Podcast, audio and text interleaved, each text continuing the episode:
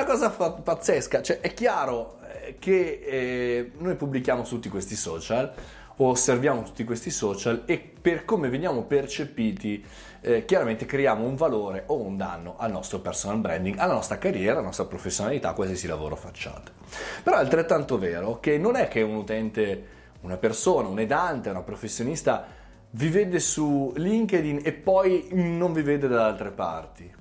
Che senso ha mettersi in giacca e cravatta con magari la foto dietro bianca, precisa, aziendale l'americana style e poi su Facebook condividere le fake news, eh, incazzarsi con l'arbitro della parete di calcio farsi vedere sempre eh, pronti per bere cocktail sulla spiaggia. Che senso ha?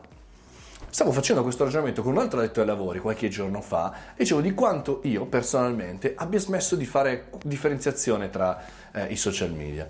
Cioè è chiaro che alcuni contenuti li pubblico solamente sulle stories di Instagram, non sto a tempestarvi su dove sono, cosa faccio, se non volete stare lì in quel momento. Ma a differenza di prima, dove magari la mia immagine era un po' diversa, un po' più professionale su LinkedIn, un po' più scherzosa su eh, Facebook, un po' più di immagine su Instagram, ad oggi secondo me è normale, è naturale essere più o meno dappertutto così, soprattutto se non abbiamo nulla da nascondere.